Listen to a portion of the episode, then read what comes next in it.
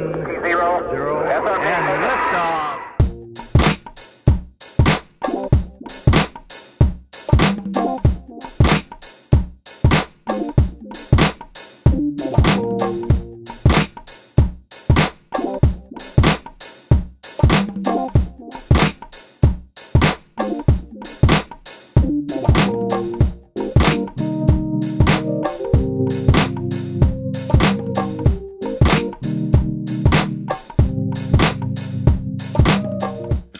Hi, welcome to the LaShah Studio Fujifilm GFX Camera System Podcast. This is episode three, and I'm going to be talking about using the camera to do street photography and portrait photography.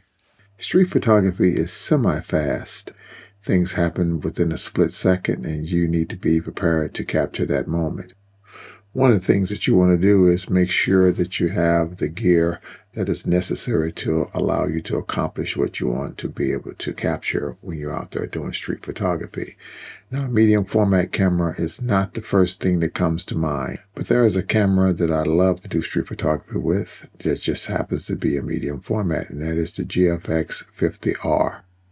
It has a rangefinder style body it is not as heavy as some DSLRs that some people use for street photography, and I love using it with the GF 50mm f3.5. It's a small compact lens. It has the linear motor system and it has very snappy autofocus. Now there are two other lenses that you can consider using that are not that big, and that would be the 63mm f2.8 or the 45mm f2.8. But the reason I choose the a 50 is because it has a linear motor system. It's much snappier when using autofocus. The other two lenses, if you were going to use them, they tend to hunt in autofocus. And so I would uh, recommend that you use those lenses in manual focusing. And you would have a much more pleasing result with them as far as capturing fast action than if you're relying on the autofocusing system with those two lenses. There is a zoom lens, 45 millimeter to 100 f4, and that has optical stabilization built into the lens, but it's a much bigger lens. And when you couple that with any of the medium format cameras from Fuji, you're going to have this real big, expensive looking camera, which is going to bring attention to you. And one of the added benefits of using the GFX 50R is that it has a lower noise ratio than a GFX 100S. If you go to the website photonstophoto.net, there's a section that actually rate cameras based upon their noise ratio when using high ISOs. I will link the website down in the description for this podcast. So you'll be able to go out there and take a look at it for yourself. But the GFX 50R rates much better than the GFX 100S. The other things that I would recommend you do is to use a smaller aperture to increase depth of field so you can get more things in focus. Uh, and again, I mentioned about cranking up the ISO. If you're in a low light situation or if you're shooting night photography, there's nothing wrong with cranking up that ISO uh, the GFX camera, because of the size of the sensor, can really handle it. And because of the film simulations, you can dial in custom recipes or you can use the black and white film recipes that are, are film simulations that they have in the camera. And when you're doing black and white, when you're cranking up the ISO, the grain that is generated or the noise will tend to look like grain. It will give you a very pleasing outlook when using black and white. You can turn on the electronic shutter and you can also turn on the silent mode. So if you're in an area and you don't want the um, the attention that you're taking photos, that would be something that you can actually do as well.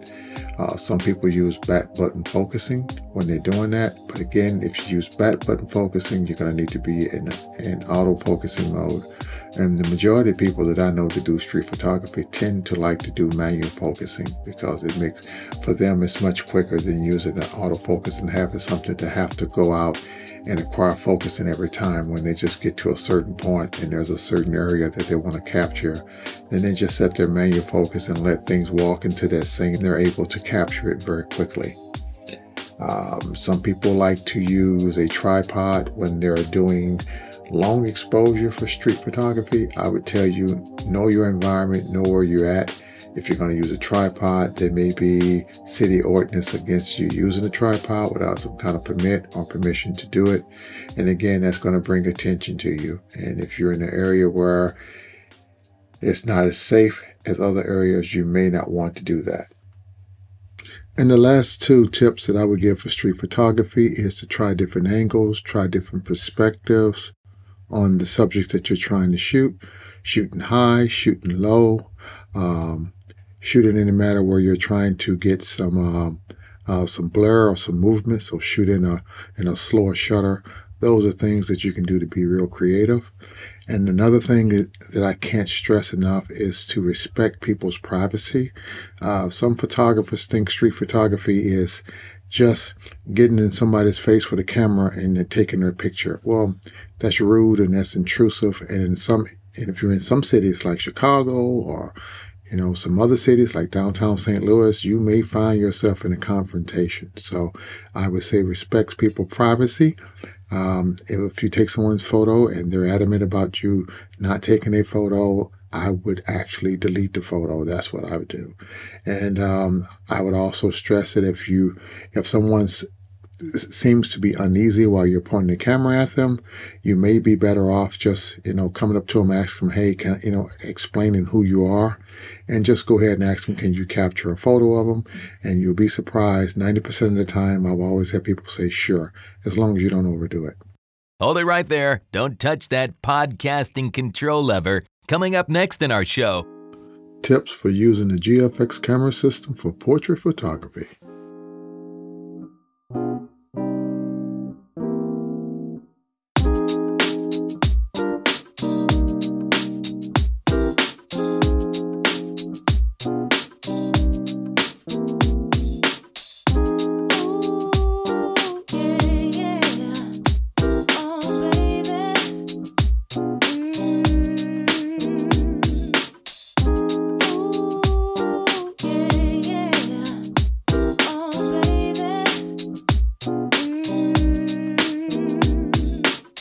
Now, welcome back to the show. Portrait photography with the GFX camera systems.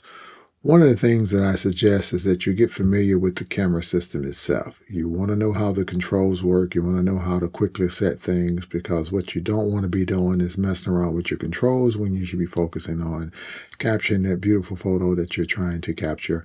And that was one of the reasons why you purchased the GFX camera system. Now, there is a thought that some people believe that you should use all prime lenses. Uh, prime lenses are going to tend to have a shallow depth of field. That is true when you're in uh, a full frame camera system, but for the medium format camera system, there are more f4s than there are f2.8s and there's only one lens that is an f2 and there's only one lens that is an f1.7 now it is rumored that a 50 millimeter f1.7 is coming out but as of right now these are the apertures that you actually have now there is a crop factor of 0.79 for the GFX camera systems. And so because of the sensor size and the size of the pixel densities, you're going to get a very shallow depth of field at f4 nothing like you would get with a full frame camera. So I wouldn't just get so hung up on the f-stop. And then there is something to consider as well. If you're inside of a studio, you're going to be controlling the ambient light and the lighting that's going to be hitting your subject and you're and you probably won't be shooting at a wider aperture. You'll probably be shooting at f8, f11, depends on the lens that you're actually using. Uh, but if you're doing a portrait on location or you're doing a portrait like outdoors, uh, depending whether it's nighttime or daylight. If it's nighttime, of course, you want the widest aperture that you can actually get because you're trying to let light into the sensor to reduce the amount of ISO you have to use for the noise. But remember what I said before for the street photography section, don't be afraid to crank up that ISO. If you're shooting at f2.8, f1.7, or f2, that causes a challenge because you will be letting so much light in on the sensor. And if you're shooting out in daylight without being able to control that ambient light coming in, like using a neutral density filter or using a strobe to do high speed sync where you can actually shoot at a higher um, shutter speed to control the ambient light and then light up using the strobe. And you'll probably have to do it in high speed sync because anything beyond 1 over 125th on the medium format camera from Fuji uh, would be high speed sync because that is as fast as the shutter would actually go. If you're not using the strobe, uh, you would definitely need to use some type of neutral density filter, or you can actually go into electronic shutter mode, which would actually shoot up to 1 over 116,000. So again, it, it depends on what you're trying to capture. It depends on the situation of where you're at. And if you understand the dynamics and the parameters of the camera, you'll make the best decision when capturing your portrait photography when you're on location. When I'm on location with a client or with a model, I will definitely use and rely on autofocusing. The autofocusing system within the GFX camera system is not bad at all. Three of the cameras have contrast detection and two of the cameras have phase detection, but it is pretty good. Uh, you can use a single point or you can use zone focusing and you will get a very good hit rate. The eye detection is not on the level of the Canon or the Nikon or the um, or the Sony, but it's still pretty good. One of the main reasons why we use the GFX camera system is because of the quality that we get out of it. And so we understand that it's not a fast camera. It doesn't have fast frames per second, but we're going to get amazing quality. And so we know that when we do these portrait shoots that we need to be just a little bit slower and take our times and, and accomplishing what we're trying to get. And that is great looking photos.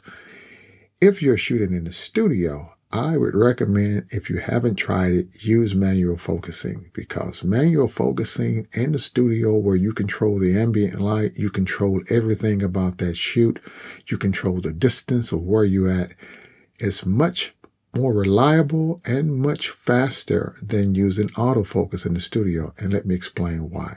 When you're using autofocus in the studio, if you're not using continuous autofocus and back button focus, every time that you uh, press on the shutter, your uh, camera has to go and acquire focus again.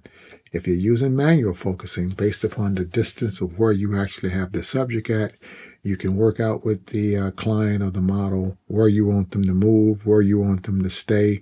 And basically what I do is I put my, my camera on a tripod. I can actually zoom in and I can get my manual focus within a certain range. And if the model or the subject moves, it only takes a slight turn of that manual focusing. I'm going to get amazing results. And I have yet to have any photos that did not acquire focus or did or miss focus when I'm thinking that they're in focus using uh, focus peaking. So for me, manual focusing is much more reliable in the studio. If you haven't tried it, just give it a try and you'll be surprised at the results that you get.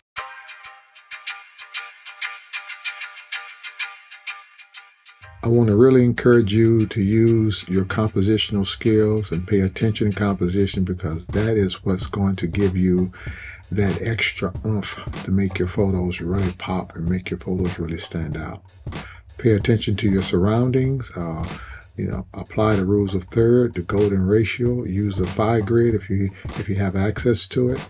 Um, leading lines. Uh, use framing. Use all those things to make your portrait photography really pop out. Just don't get caught up in shooting in a wider aperture, just trying to blow out the background. But in the back of your subject, you have a trash can or you have a telephone pole in the back of the head.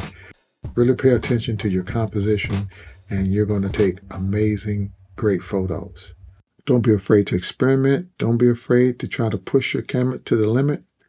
Push it as far as you can possibly push it, and don't be afraid to get creative. Remember, you're an artist with this camera, and art is subjective. What somebody else doesn't think is good, someone else loves. Keep doing what you're doing, and I'll see you next week. Hey, thanks for listening to today's podcast. We'll be here next time. Keep the emails coming in, and be sure to subscribe.